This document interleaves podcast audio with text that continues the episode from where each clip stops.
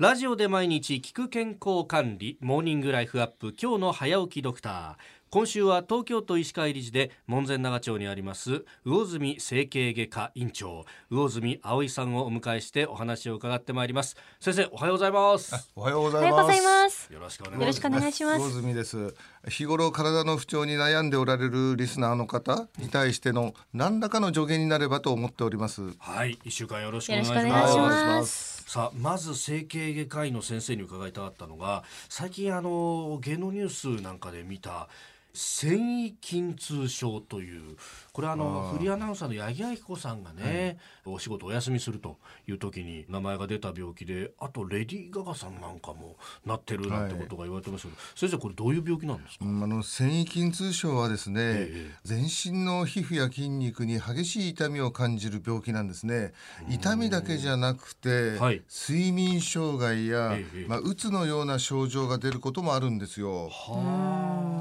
その痛みっていうのはずっと続く痛みなんですか？突然来るものなんですか？うんまあ私なったことないんで分かりませんが、体に釘を刺されるようにと表現する患者さんが多いですよね。うんそうなんですか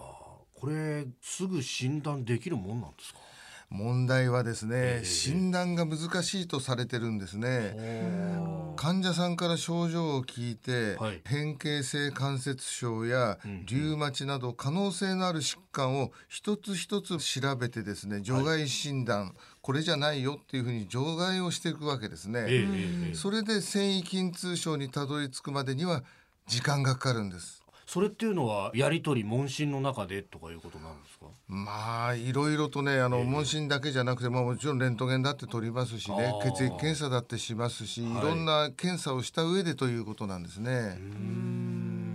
でそれでこう出てきた患者さんの数っていうのはこれ日本全国でどのくらいいるものなんですか、女性に多い病気と言われてましてえ全国にまあ推計200万人の患者さんがいると言われてますね。100万人でうん。すか。厚生労働省のあの調査によると、まあ、罹患率が2%とい2%うことなんですが、い今申し上げたように、ええ今診断中の患者さんとかあるいはリウマチとかですね他の病気と、まあ、誤診というわけじゃないんですが、それでまあ治療を受けてる方とかそういう方がいるんでもうちょっと実際には多いんじゃないのかなという印象は持ってますけどね。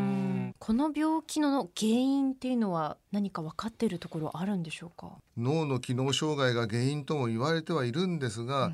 明らかにこれだというふうにまだ解明されてるわけじゃないんですよね。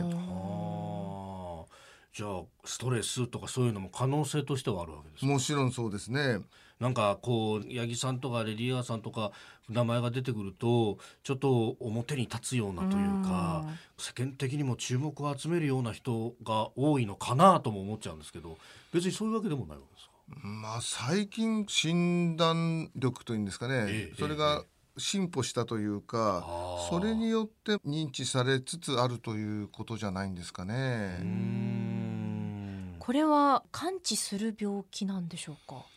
そうなんですよね、うん。あの診断がついてもですね、はい。これという治療法がなく対症療法対症療法というのは痛みに対してええ。痛みを鎮める。眠れない方に対してまあ眠れるようにするとか、そういうまあ症状に対しての治療対症療法というんですが、まあそれだけですよね。この薬を飲んだら治るとか、この注射をしたら治るっていうのは今のところ確立されてないんですね。あーじゃああのお薬を飲みながらこう付き合っていくタイプの病気になるそういうとことですね。そうすると、まあ、症状が激しく出ることもあれば落ち着くこともありますけど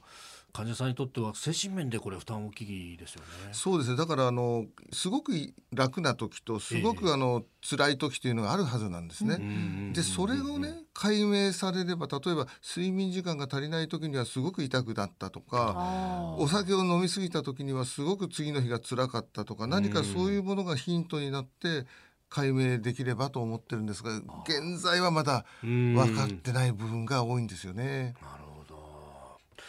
今日はまず繊維筋痛症について伺ってまいりました魚住整形外科院長魚住葵さんでした先生明日もよろしくお願いしますよろしくお願い。します。